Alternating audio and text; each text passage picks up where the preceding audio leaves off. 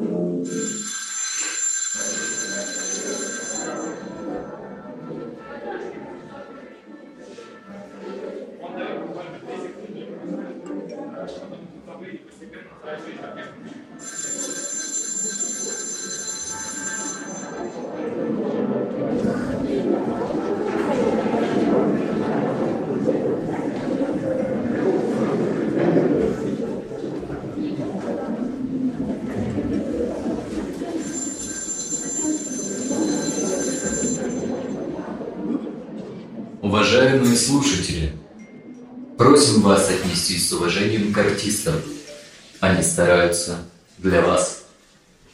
Акт первый. Сцена у психотерапевта. Клиент С. 40 лет. Стоматолог. В браке. Двое детей. Есть любовница. Запроса нет. Психотерапевт. Елена Панькова. 34 года. Эмоционально-образный терапевт и гештальт-практик.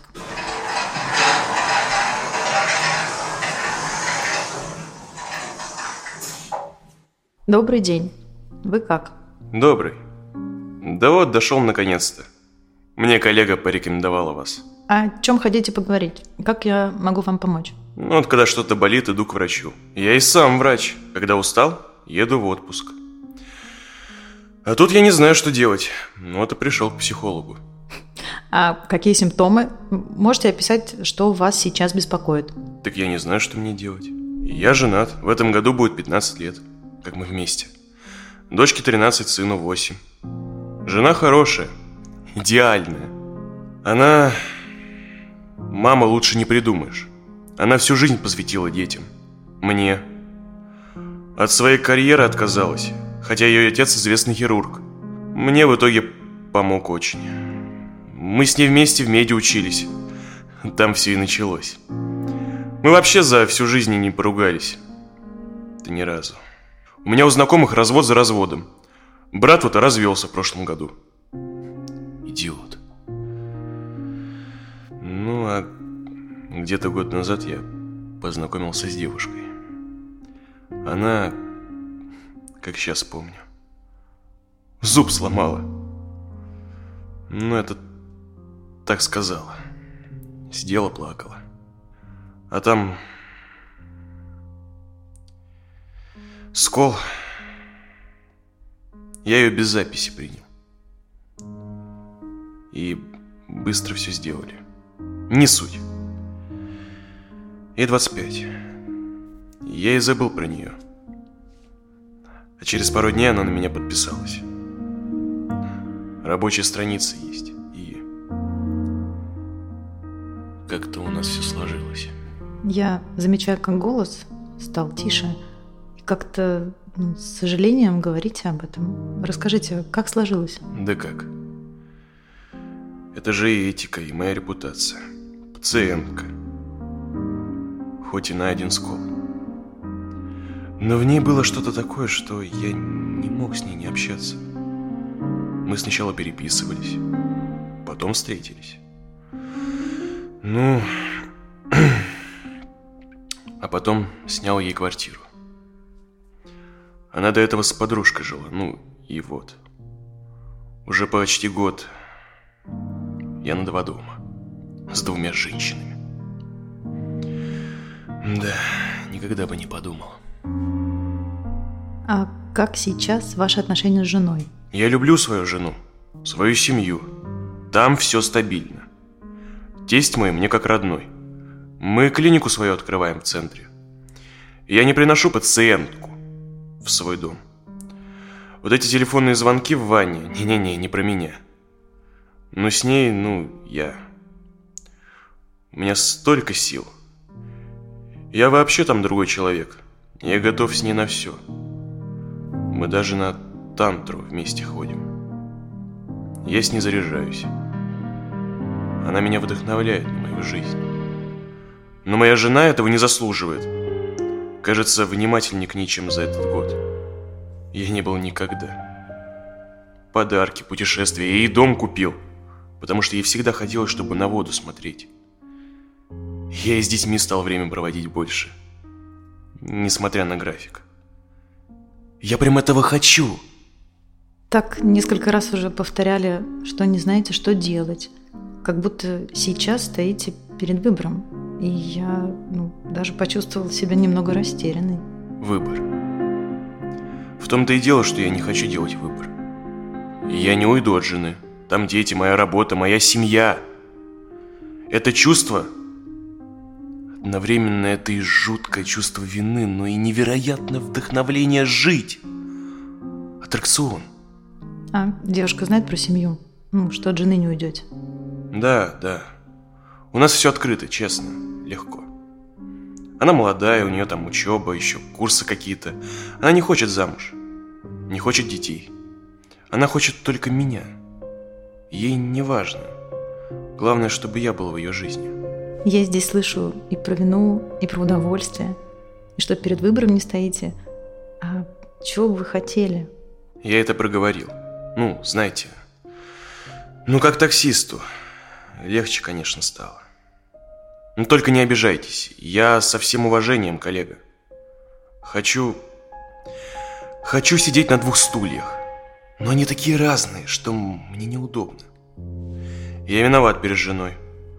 Но мне не стыдно вот совсем. Я домой захожу и забываю все, что там. Тогда вот вам два стула. Вот они прям. Мы сейчас их поставим. Вот представьте. На одном вы, который с женой. А на втором вы, который с... С любовницей. Называем вещи своими именами. Хорошо. Так что делаем? Так, садитесь на первый стул и прям вот почувствуйте, как вам там, ну, что чувствует та ваша часть личности, которая женой. Садитесь.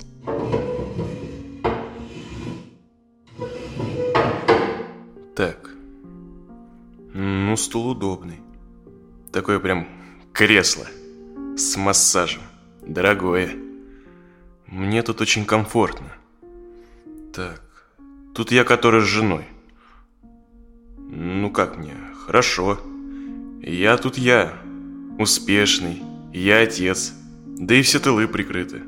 Не знаю. Тут со мной и жена, и дети, и собаки наши. Спокойно мне тут. Замечаю, как вы сейчас улыбаетесь. А как вот этот вы, ну, эта часть, со всей семьей относится к тому, кто пришел сегодня к психотерапевту? Что бы вы ему сказали? Да уж. Ты идиот. Точка. Чего тебе не хватало? Посмотри, ты всего этого добился сам. Хочешь проеб... Простите. Потерять? Одумайся! А теперь садитесь на второй стул. Той частью, где любовница, где то самое вдохновение. Как вам там? Так. Пу-пу-пу. Что-то не так как-то. Тут даже не стул, тут табуретка какая-то неустойчивая. Вот прям которую я на уроке труда в школе не доделал. Тут даже сидеть не хочется. Хочется встать, делать лучше, удобнее. Тут, кстати, вообще не про вдохновение, тут какой-то нервяк и стресс. Но и энергия. Надо же улучшать. А любовница там есть? Это же то место, где вы с ней. Это очень странно. Но здесь ее даже нет. Даже вот чувств никаких в этом к ней нет. Только... Только да нервяк какой-то. Не пойму, тревога. Вот я с ней, мне ведь правда все время тревожно. Что жена узнает, семья, дети, коллеги. Я же ей квартиру снял на другом конце города. На эти тантры. Тем ерунда какая-то. Это вообще не про вдохновение. А я могу к себе? Ну, к тому, кто пришел обратиться. Здесь можно все. Дружище, тебе, похоже, так хорошо в твоей жизни, которую тебе устроили. Когда жена появилась, ее семья, и ты успокоился. У тебя-то родители у самого рано умерли. Ты же жопу рвал, чтобы в метод поступить. Азарт какой был, соперничество. Страх сейчас выкинут и хер тебе, а не стипендия и общага. Всего сам добивался. Пока в свою будущую жену не влюбился, а дальше все ее папа сделал. А ты же не можешь вот спокойно, ты же помнишь, как днем учился, ночью подрабатывал, там, чтобы ей понравиться, удивить, впечатлить. Ты ее до сих пор так же сильно любишь. Она всегда была лучше всех, и ты боялся, что она не тебя выберет, потому что ты никто. Но она выбрала тебя. И только это нервяк тебе помог. И вот он снова понадобился. Нервяк. Потому что ты зажрался, дружище, да уж. Вы, вы как сейчас? Возвращайтесь в клиентское место. Хорошо, что я пришел. Это незаметное пятнышко на эмали сразу полечили. А то и до удаления недалеко было. Спасибо.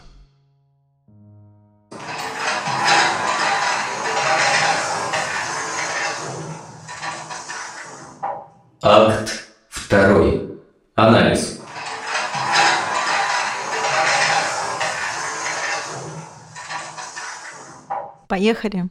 Пишем.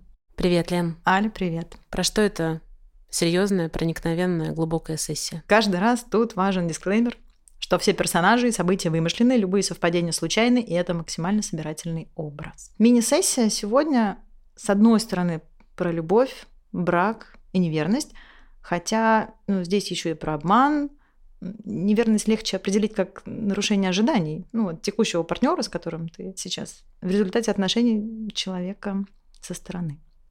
А вот обман, он уже включает в себя ложь и другое, ну, такое нечестное поведение, которое, конечно, становится неизбежным в результате неверности. Ведь неверность — это выбор, а вот обман от неверности ну, уже неизбежность. Хотя, конечно, слушай, тут все индивидуально, и надо смотреть на мотивы и виды этой самой неверности. Я ее оправдывать неверность не стану. И, пожалуй, ну, какую-то приемлемую обществом причину для неверности найти сложно. Но я точно могу сказать, что не все предательства схожи. Ты сейчас говоришь о таком количестве и такой вариации. Можешь хотя бы приблизительно перечислить виды, знакомые тебе неверности? Классификацию вот прям не знаю. В этом примере неверность, наверное, как третья нога. В браке два человека и две точки, так если представить соединенный прямой, а третий человек эту конструкцию делает более устойчивой. Это одна из наиболее долгоживущих форм неверности, треугольник. Еще неверность может стать там, выходом из отношений. Ну вот сложно сказать партнеру о том, что отношения надо бы вообще закончить, и случается неверность. Разные обстоятельства. Можно вместе изменять.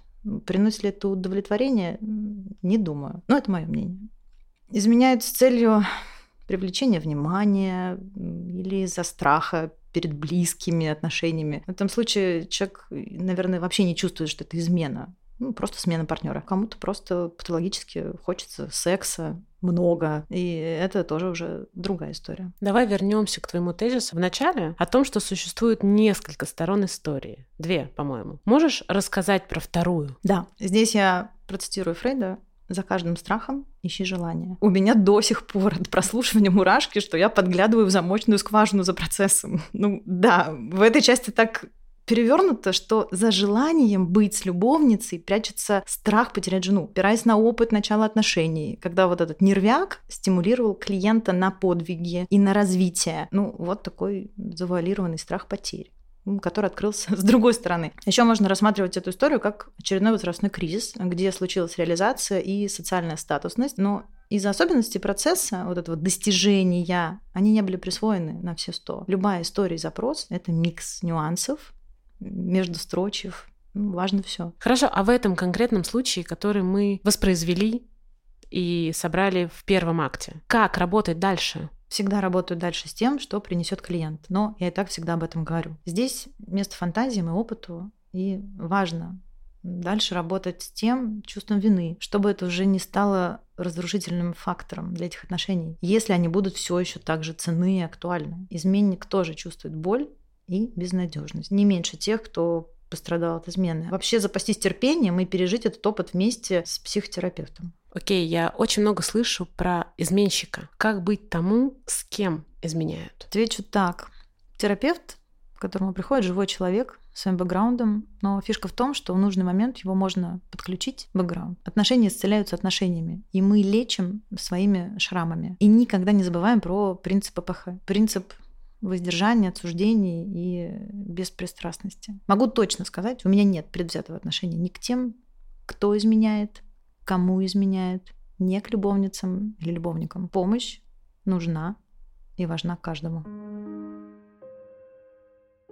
Над спектаклем работали актер театра Виктюка Алексей Галкин, актер нового театра Эдуарда Боякова, германовец Александр Виноградов, психотерапевт Елена Панькова, саунд-дизайнер Игорь, просто Игорь, продюсерка Аля Миркина.